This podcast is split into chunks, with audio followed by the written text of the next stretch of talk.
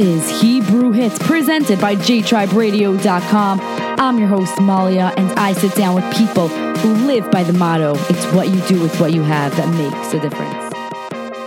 Welcome back to an all new episode of Hebrew Hits. I'm your host, Malya, and today you are tuning in to the 29th episode.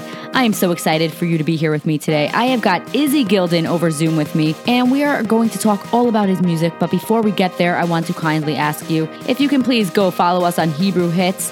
Instagram account, which is Hebrew underscore hits, and give us a follow on all your favorite streaming apps, and subscribe on Spotify, Apple Podcasts, Google Podcasts, Stitcher, everything, everything. Now let's get to the show. Izzy, so amazing to have you here. How are you doing today?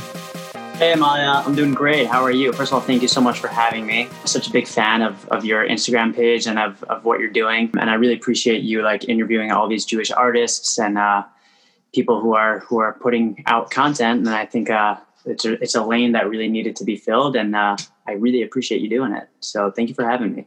Well, thank you. It's a pleasure having you on the show, and I'm so excited you're here. So, tell me a little bit about yourself and where you come from. So, my name is Izzy, Izzy Gilden. I was born and raised in Toronto. I live in Crown Heights now. I write music. I do like sort of acoustic, folky, singer songwritery type of stuff. How did you get to Crown Heights? I got to Crown Heights because I was living in Toronto and I was making music in like the downtown music scene there. I was uh, playing open mics. I was doing like featured like these featured events through the open mics. I was able to get some gigs in like the dive bar scene. And I really wanted to be around Jewish musicians who were a little bit, you know, out of the mainstream Jewish music and sort of making English songs and, and singer songwritery type of stuff, but who are also religious. And New York, specifically Crown Heights, very much has that scene with the artists who are here. And I wanted to be in it. I wanted to be a part of it. And so I, you know, set my mind on Crown Heights. I found an apartment. Um, I thankfully lived with some other really great musicians. And um, yeah, that's how I got to Crown Heights. Have you always been into music? Yeah, I mean, I didn't start playing guitar until I was 20. I was kind of a late bloomer as far as musicianship goes, but I always sang. My family was was very musical, thankfully. My father was a musician, and you know, we would always sing at the Shabbos table, and I would always harmonize, and and that that I've always been doing. Like when people ask me, uh, when did you start singing? I, I don't actually know. I don't ever remember not singing. But as far as playing music, I was around 20 when I first picked up a guitar and decided, you know what, I'm going to learn how to figure this thing out and really put some time into it. So if you um, were able to do it at age 20, then there's nothing stopping anybody else who wants to try at whatever age they're at. No, no, there's nothing stopping anyone from doing anything. If you're really, really passionate about it and it's really important for you, then then go for it and, and put in the work, and uh, you'll see the results. So tell me a little bit about your background. Like, what about your background has influenced the type of music that you do create? Um, well, most of my songs are about events that have happened in my life. And I try to incorporate that in my music. Like I said, growing up, my father was a musician. And, uh, you know, I just released this song, Your Eyes, which is about me visiting him in a nursing home. And when he was, when he was, um, he was diagnosed with Parkinson's disease and, uh, dementia when I was really, really young.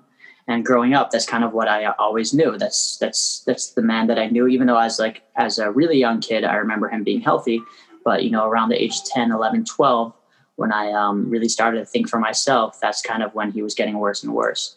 And so later on, uh, when he was moved to a long-term facility, I would go and visit him and I would play guitar for him. And the song that I just released, Your Eyes, is about those experiences about me wanting to connect them. And so I try to incorporate the the songs that I write to be very specifically about my own personal life. Okay, so tell me about how it was growing up in a house where your father did have Parkinson's. I know that you were talking to me about your bar mitzvah. So what happened when you were putting on tefillin? Oh yeah. So I mean, I remember I remember like when when kids you know first start putting on tefillin, right? Their father comes and like everyone does the whole thing, and their father helps them put their tefillin on for them it's like this big event. It's 30 days before your bar mitzvah, and like there's a whole party thing going on. And and and at least that's what they did in my school because all the uh, all the seventh, all the sixth, seventh, and eighth graders would would uh, be at Shacharis every day. And so I remember by my bar mitzvah, it was the opposite. I had to put tefillin on my father for him. And I remember feeling like so embarrassed about it and thinking back to it, like I wish that I wish that I had a little bit more respect and I wish that I had, um, you know, really appreciated the fact that I can I could help somebody, you know, with this mitzvah putting on tefillin. I wish that I wasn't so selfish about it. Instead of being like, "Oh, this is my day," like I, I should have really appreciated the fact that I have this opportunity to really help someone put on tefillin. But yeah, there was always like that. That that was one of my my craziest memories of of growing up is like that that reality of like you know my life is different than most other kids my age because of this. Did your friends know what was going on or in your family yeah. or you just were quiet i mean the whole, the whole community knew because my father was was uh, very active in the community because he was like the toronto musician. Like he led our choir when we were like when, when we were in school he was the choir leader. And so like as his as his uh, illness is getting worse and worse he's still doing all these gigs. He's still leading the choir even though his hands are really shaky or like his his walking and his gait is like is he's stumbling over himself with all his equipment his keyboard his speakers like everything. Mm-hmm. and so like the whole community knew. So it wasn't a secret at all. It was it was actually very much out in the open which made it a little, even even more uncomfortable because it was like I, I felt like people were always kind of feeling bad for me or or stuff like that which i didn't really appreciate so much but yeah i mean my reality. You probably never knew like was this person just being nice to me because they wanted to be they really wanted to be nice or because they felt bad and they were just like let me just be exactly. nice to this kid? Exactly. And, and, the truth is like it shouldn't really matter. But but yeah when you're a kid you're like uh, you know like i don't want to feel felt bad for i just want to i just want to be a part of this. Right.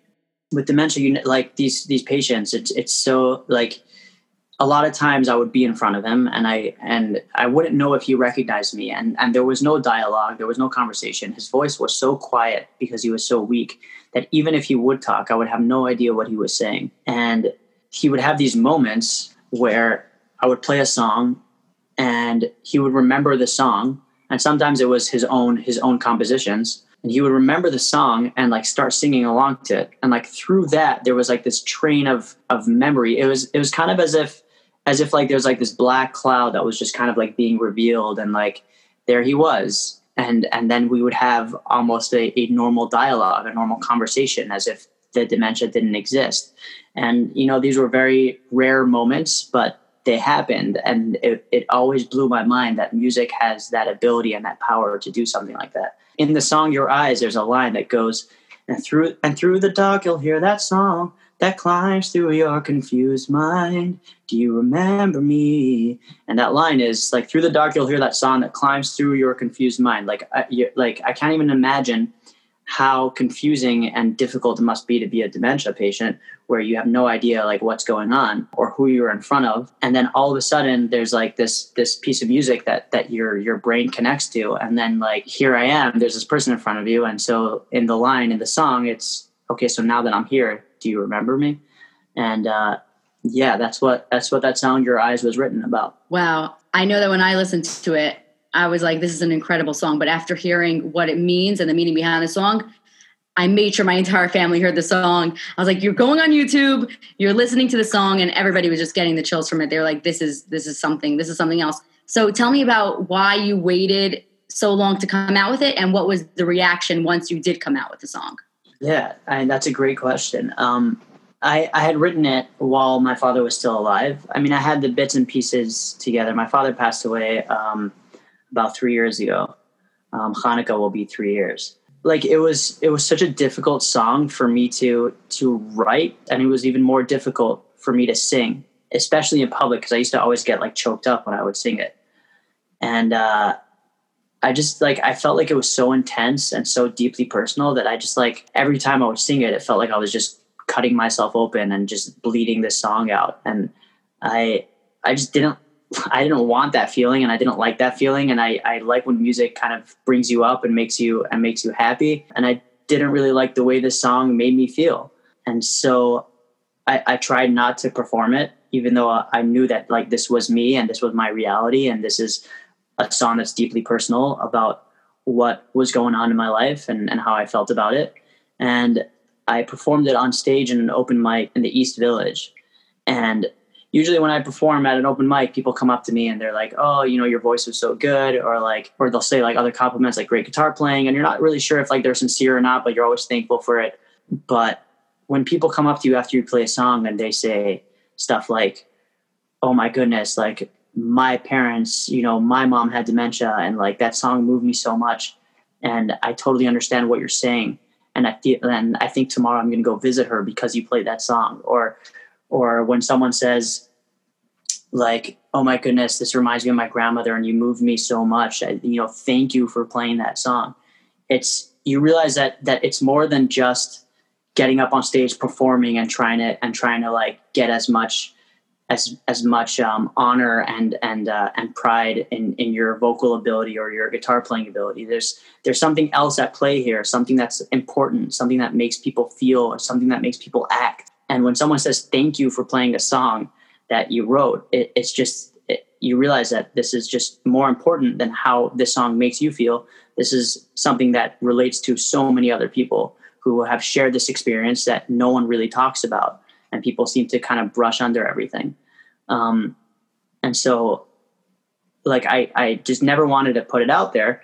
And then recently, I was doing a little uh, living room concert with uh, called the Sterling Sessions. This is done by a guy named Eliyahu Ibrahimi. Guy from LA, really nice dude. We he he sublet at, at in my apartment for a while when he first moved to Crown Heights. And he used to throw these. He's in LA now, but he used to throw these um, these little living room concerts where we would pack into this into his room into not in his room, and in his living room. And these local musicians from Crown, Heights would just come and play these really intimate shows. And uh, when I played this song at that show, I got a similar reaction as I said before, where people just came up and they were like thanking me, and people were crying, and and and someone said, you know, this song is so important, you need to release it, uh, you need to put it out into the world. And I made it uh, after that performance. And that was only the second time I'd ever performed it in public. Um, the first time was that time in the, in the open mic, and so after after hearing that, I said, you know what, like as much as as it pains me to sing this song, and as much as it brings back like this whole period of my life that I'm no longer in anymore, that I've kind of you know grown from and moved on from, this is this is uh you know such an important song, and I'm and I'm gonna do it, and I got it recorded. I got it. I got it mixed. I got it mastered. I had it finished, and I sat on it for another few months before I was like, you know what? I'm putting it out. Done. It's getting. It's going out there. So, how do you feel now that it's out? I feel relieved. I feel. I, f- I feel. I feel relieved. Do you feel like you're able to move on? Like this was your final step? Yeah, yeah. This was the final step of this song's life. I mean, obviously, I, I'll probably perform it a bunch, but but it, it, when you say you release a song, I, I didn't, I never thought that it would be this kind of release where it literally feels like I took something that was like bothering me inside and just literally got it out of me. It's kind of like when you have a thought in your head and, and, and, um, and you write it down and it's out of your head and now it's on paper. It's just like that, that good feeling of, okay, now it's, now it has a place to live. Yeah. Um, that's not in my head. That's not in my heart. Now it has a place to live. That's kind of how it feels. Um, so I feel relieved. I feel like it was a real release. Wow. I'm so happy that you did release it because it definitely will help and inspire so many people. Random question. I know it's you, yeah. you the song Brown Eyes meets Green Eyes. You know how you say yeah. that. So do you have brown eyes? Your father has green eyes or did you just use different? Uh, the opposite. I have green eyes. My father has brown eyes. I don't know if you can see from here, but. So, Izzy, the next song I want to talk about is your song Miles and Miles. When did you write this song? And what's the meaning behind this song? So I created the song in 2016.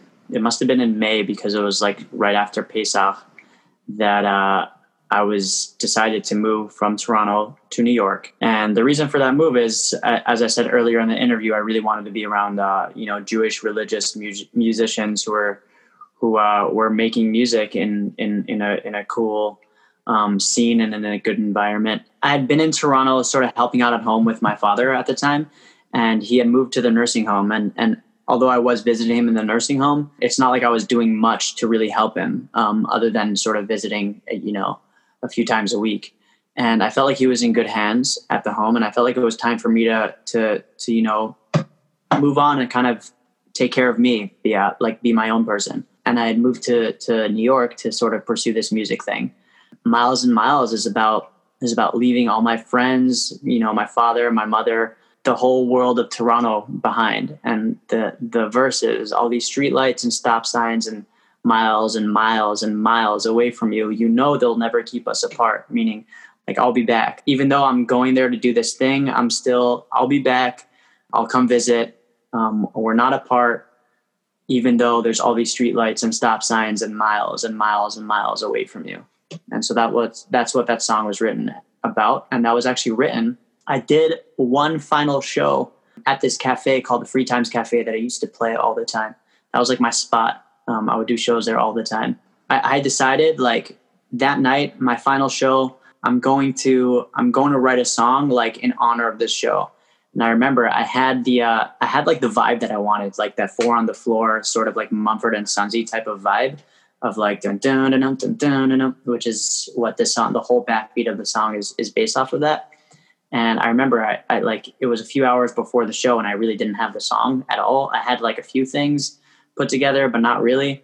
And I recorded it into my voice notes on my on my iPhone. And I went to Starbucks and I put and I put it in my ears and I just played it on repeat over and over again. And I just penned out the entire song within an hour and a half sitting at a Starbucks. And then I performed night for the first time. And how did that go? It went really, really well. I was with some some some good musicians who were able to kind of get you know catch on really quickly, and yeah, it went really well. People loved it. It was like my closing my closing song, and it was like my farewell. And uh, you know, when I moved to New York, I recorded it and put it out there, and you know that was my first song, and it's still my most listened to song, most streamed song, most viewed song, or favorite song of most of my songs, I believe. That's awesome. Well, now that you are in New York, do you ever envision yourself moving back to Toronto? Like, are you a Tor- Torontonian at heart? I don't know. It's a good question. It's a good question, especially after this whole COVID 19 situation where like New York is getting crazier and crazier by the day. All the good things that there are about New York aren't really as accessible as they were. But I don't know. I don't know if I would move back to Toronto. There's something about New York. There's a lot going on here. Um, you know, the past mm-hmm. few weeks I've been going on these camping trips with uh, a lot of people and and these type of things don't happen in Toronto. They don't really happen as in the Jewish community. They don't really happen that in that many places outside of New York. And so there's something really really special about the community here and the events and the things that are happening. And uh, I, I, don't think um, I don't think I would want to give that up so quickly. I hear. Um, so, how has your life changed since you moved to Crown Heights? There's a lot more Jews making music in New York, and in Crown Heights, there's like this this really really close knit bubble of musicians. I don't know if that's the right word, but there's so many like I, I, I was roommates with Shlomo and Zach from Zusha. There's Yosef David lives like around the corner. Um, there's this guy Joshie Engelson who's who's uh, you know Cedars of Lebanon just released a song. There's musicians moving in. There's there's always there's so much music happening within these these small little blocks of Crown Heights that like it's just been unbelievable and so inspiring. You know, they say they say that you're the sum of of the ten people you spend the most time the most amount of time with, and uh, I don't know who's who, whose quote that is, but being around musicians who are and like Chaver Ahavas Yisrael, where there's backyard concerts all the time, and there's there's so much. Crown Heights has so much music infused in it that it's just been so amazing. I mean, I lived in Toronto for a while and I didn't release any music, even though I was working at, even though I was working on it. It wasn't until I moved to Crown Heights that I really put out, you know, the four songs that I have available now. Wow, it sounds like it's a little mini Tzfat over there in Crown Heights. I haven't really been to Crown Heights that much, but is that like what it is, similar to Tzfat? Yeah, I, I think it's very different than Tzfat, but yeah, sort of. I guess in the in the in the sense that like there's so many artists and musicians making things happen. Yeah, that's I'm saying like everyone's all together and everyone's singing and concerts happening a lot. That's that's what it sounds like. You know what I'm saying? For Tzfat. Yeah, and we're not talking about big concerts. We're talking about these little, tiny little events. You know, in people's living rooms, like the Sterling sessions that I spoke about before, or or Chaver Ahavas Yisrael's backyard concerts. Or, and yeah, there's there's there's like jams that we do, and and there's there's there's just so many musicians in in such a small uh, little area that it just breeds creativity it breeds inspiration and the road is also very very much written about me visiting my father in the nursing home and i was sitting across from him in one of these moments where i was playing music for him and he wasn't really connecting to it this time and so i was kind of doing my own thing and i came up with this melody that goes like oh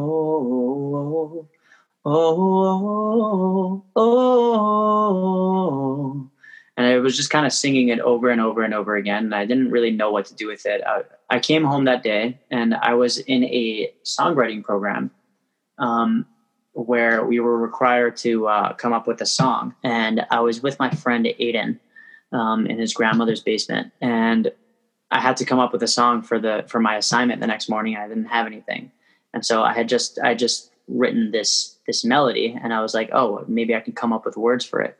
But like there was no words that really fit it, and I and I felt like words would kind of mess it up, and so I just kind of kept that melody as like a wordless melody, and mm-hmm. I just came up with verses around it, sitting in my friend Aiden's grandmother's basement, and we just kind of wrote this thing out and showed up to my songwriting class the next morning and presented it as the chorus was the oh oh oh part. And these were the were the lyrics. And uh, this song is is about wanting my father to know that like there's still hope in, in every single dire situation. Um, there's still there's still forward motion. There's still you know even even in the worst situation there's still there's still places to move forward. There's you can still keep moving. You can still keep driving. Um, and it's a metaphor of a road you know like you don't have to look at what's behind you and what's in the past. You can just keep moving. And like if you have a destination in mind then keep driving on that. Don't look back keep driving which is what i repeat at the end of the song. On top of that oh whoa whoa part is i go don't look back keep driving. Don't look back keep driving. And so yeah that's what that's what the road is about. So i know you that you told me you were going to release you had a release date for the song and then you weren't sure if you were going to release it. Yeah so I had set a release date. I don't remember the exact date that I had set it for, but I had set a release date and I had started like promoting it, you know, a few weeks beforehand, letting people know, hey, I have this new song, The Road coming out. I, I dropped like little hints of the video. Hanukkah came around and I heard the news that my father passed away.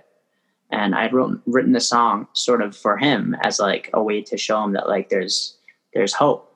Um, and it was just such a an awkward time to release a song and I still had my release date set. And I remember getting back from the Shiva, and the release date was set for like a few days later. And I I didn't know what to do with it. I was like, wait, do I just pull this off and just and and just you know wait? And even when I put it out, like my family, because because they were all in Avelis, like none of them were able to listen to it. And I was just like, you know what? I set the release date for this date, and I'm just gonna put it out there. That it was supposed to be released on this day, and I just dropped it that was it. It's out. We decided it's, it's this day. I'm not going to stop it from happening on that day. It's it's going out there. And if you look in the YouTube video, um, in the description, I write an entire long. It was obviously a very emotional time for me, um, and so I just wrote out the whole story behind it. You know, the the feeling of of I tried to be as descriptive as possible as about what it felt like to be in the nursing home the day that I wrote that song. And yeah, uh, if if anyone's interested to see what that song is is about, or to sort of see where I was at that time, just check the description in the YouTube video for the road. And there's a whole long written out story about it. I will link that in the description below. Were you able to ever play the song for your father? No, I was not, unfortunately. Um, I would have loved to. Like I said, I had played that melody for him that one time, but I never played him the song in its whole entirety. I wish I did. So I had another song that I won't release because because uh, it, it, it's it, it's a funny song that I wrote uh, with a whole like spoken word part to it. Uh, there's a lot of bad words in it. It doesn't really fit my brand, but I used to love performing it all the time, and people would always like love it. It, it was a crowd favorite when I would when I would be doing it live. I wasn't sure what I was going to do with it exactly, and I have a friend named Jakob Bressler who is who he produces like musicals. He's incredibly talented, really, really driven. He was doing this thing, this event for like these 10 minute musicals. So a bunch of people get up and like actors get up and perform like a, a quick 10 minute musical. Um, and so he called me, he said, Hey, what are you doing with that song of yours? I think this would be great to like put it together as a 10 minute musical. And I said, "Yeah, let's do it." So we sat there and we and we wrote it out, and we got actors, and it was a Friday afternoon, and I I, I went over to um to his his place in, in in up in Harlem. We had a bunch of actors, and I was like directing them and and you know kind of telling them exactly how the character should be portrayed in this musical thing. And that's when I got the phone call from my mom. I, my phone just kept ringing, and I was like, "Why is my mom calling me? Like, like mom, stop calling me." and it just kept ringing and kept ringing and i was like okay i need to answer this And I answered it, and that's when she broke the news. I was standing in front of two actors, getting the news that my mm-hmm. father passed away, and it was such a weird moment. It, it was like I didn't know how to handle anything. I was like so uncomfortable around people I barely knew. Yeah, that, that's how the news was broken to me. And I got on the train all the way from Harlem all the way back to, to Crown Heights. And it was just such an intense train ride. Like I, I had my I had my hood over my head. I was just like bawling the entire way home. I, I have zero recollection of any anything or anybody around me. I don't remember that trip at all. I just remember just tears just pouring down my face um, until I got home, and then I, I, you know, went back to Toronto uh, right after Shabbos uh, for the funeral and for everything. Wow. Yeah. Oh man. Whew. Wow. And I can't believe you came out with your song like two weeks later.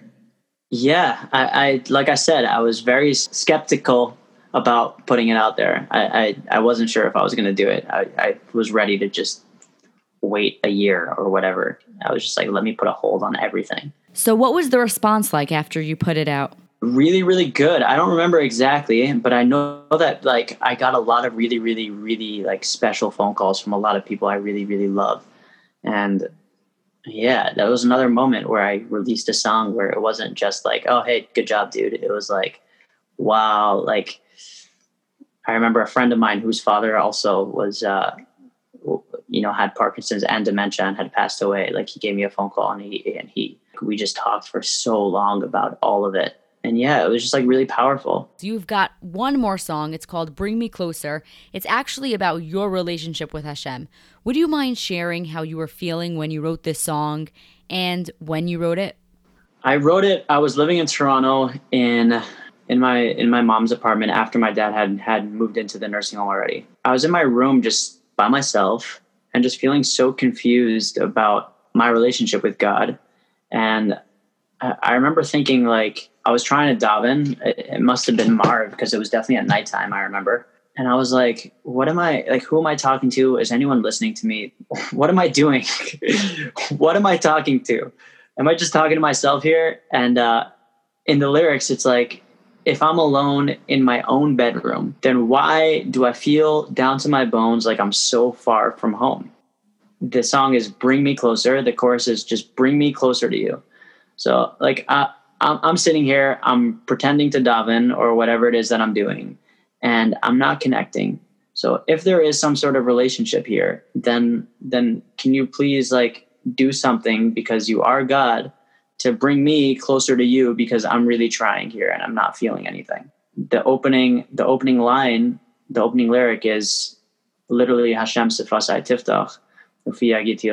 I say, open up my lips and let my mouth sing instead of speak only of your praise. And yeah, I was just feeling so in such a weird place, eh, like in so in limbo, like so many years had passed by and I, I was in such a different place than I thought I would be and I was just so confused as to who I was talking to while I was trying to daven that I said, I just said, bring me closer to you. That's how that song was written. Did you always have a struggle with the connection? I mean, I, I, I always had a very interesting relationship with God because I always felt like I was dealt a really bad hand with my family situation. And as a teenager, I was always just like upset. If whatever relationship existed with God as a teenager, it was like, how can you do this? Like, what is this? Like who would do this to such a great man? Like my father was such a such a great and giving person. Like never ever got upset at anyone. Was so involved in like helping people and just like being so positive. Like like what are you doing? Why would why would you decide that this is the thing that he deserves? And it's something that i would never understand but like that was sort of my relationship. How can you do this? Like what is this? What are you doing? And so i was and how more, has that changed over the years? I'm not sure that it has because those things still happen to that person and so uh, I'm still a little bit confused about it. I try to think about what are the good things that came about it. You know, obviously my life is the way it is, and I'm I'm super happy with my life. And obviously my life is the way it is, and because of all the things that have happened up until this point. And so I can't possibly complain, and I'm so blessed with everything that I have. My ability to to be patient and and to and to not get upset at, at certain things definitely stems from my experiences with my father. And so like I'm I'm super grateful for for how I am. I very like anybody who knows me will can can say that I very rarely get upset or impatient or aggravated. I'm I'm pretty even keel and pretty calm, and I think that that that very very much has to do with everything that has happened to me in my life. And so, yeah, for that I can I can only be grateful for it. But I don't think that that the confusion of why of why bad things happen to good people has ever has ever left. I will never know that answer. I, I don't. I, I, don't have any answers for you. I'm just. I, I don't. I don't know. Nobody does. Right. Nobody does. Has your father ever ever created his own music? And if yes. so, can you find it anywhere? Yeah, um, my father actually has written so many, many songs. There was actually an album called Hara Yehuda that was put out in 2009 um, of just my father's compositions, and a bunch of a bunch of really famous Jewish singers have sung on them on that album. And you can find it if you just search Yehuda Gilden on uh, on Spotify. Um, it will probably come up on YouTube also, and search up the album Hara Yehuda um, it will come up and Yaakov Shweki sang a song, and Avram Fried sang a song, and and Yossi Piamenta sang a song, uh, Abie Rotenberg, Shlomo Simcha, Baruch Levine. A lot of the really really big Jewish artists have have all sang songs. And my father, when whenever these guys used to come in, into Toronto, my father would always be you know playing music with them. He he had a choir called the Chaim Boys Choir that when they would come and do concerts, the choir would be the the ones to back them up and my father was almost always playing keys or leading the orchestra in some sort of way and so they've all like encountered my father at some at some point in their careers when they came through toronto and so yeah when when they when uh when the the community of toronto where there's a lot of there's a lot of musicians Abie Rotenberg, Shlomo Simcha to name just two of them there's there's so many great musicians in toronto um, when they decided to, uh, to and David Kerzner when they decided to to put this project together, thankfully, you know all these all these uh, musicians who had who had you know been around my father when they came through Toronto were were willing to uh, you know do him the solid and sing his songs and put it out in the world. Wow, were you ever in his choirs? Yeah, I was. Awesome. I was in choirs. Yeah, he was a good choir leader. So I know that you said that when you turned bar mitzvah, going back a little bit, you had to put the tefillin on him. How long was he able to play keyboard for? I think that might have been his last. I think that might have been his last year when I was 13. I think that might have been his last year, um, like playing. I mean, he he really shouldn't have been doing it. I think he just loved it too much to give it up. Good, he didn't. Yeah. Right. I think so. Yeah. I mean, at some point, like his his like his skill his skills weren't there anymore. Um, he just couldn't do it physically. He wasn't able to do it anymore and like he he really really pushed himself to to do it. I remember I remember like I can still see it in my in my head right now. Like I can still remember. I can I can visualize moments of him holding his keyboard or his massive speakers and like stumbling across the room to like set them up. He wouldn't let people help him. He would just carry them himself. Wow. Um, like when people offered to help, he would take it, but in general, he liked to uh, he liked to sort of do things on his own, and and still he he pushed through like a champ. Yeah, because it seemed like he didn't like to ask people for things even. If people offered to help, I, he would take it, but very rarely would he ask anyone for anything. So I wish your father has a big aliyah in Shamayim and is he's for sure so proud of you. I know that you write music, you compose music. How do you actually get your music onto the streaming apps? Like Spotify, Apple Music. Yeah. If somebody would want to, this is for somebody who actually wants to become a musician, but has no idea how to get their music on the streaming apps. How would they do that? Okay. So just like just like if you were to have a product that you want to sell at Walmart, you can't just walk into Walmart and say, um, "Here's this uh, here's this thing that I made. Can you put it on your shelf?" Uh, Walmart has contracts with distribution companies that you have to generally have to work through in order to get your stuff on their shelves. And it's a similar thing with iTunes and with Spotify or with Google Play. These are all quote unquote uh, music stores and in order to get on there, you have to do it through a distribution company. And there's a list of distribution companies. There's DistroKid and there's TuneCore and there's CD Baby. And there's all these different reasons why each one is better than the other. Um, some of them have you pay like a yearly fee for unlimited songs to upload to their their service and they'll and they'll uh, put it onto Spotify for you. Most of them will collect the royalties that you make from your streaming for you. And the difference between them, there's a guy on online. Um, his name is Ari Herstand, and he's like my rebbe when it comes to when it comes to uh, music business. And uh, he has like a full comprehensive breakdown of the pros and cons of each digital distribution company, as they're called. The difference between DistroKid, the difference between CD Baby, the difference between TuneCore, all these uh, digital distribution companies, um, and why you should choose which one. Um, well, actually, he doesn't say why you should choose this one. He just gives his honest pros and cons to each one, and every single one of them are different. Every single one of them has good things. Every single one of them has bad things. So there's no, there's none of them that are better than the other. There's just whatever it is that you're looking for you can find in each of them. And Ari Ari Herstand is not paying me to say this, but if you go onto his website or just Google which digital distribution company should I use, it's called Ari's Take will probably be the first thing to pop up.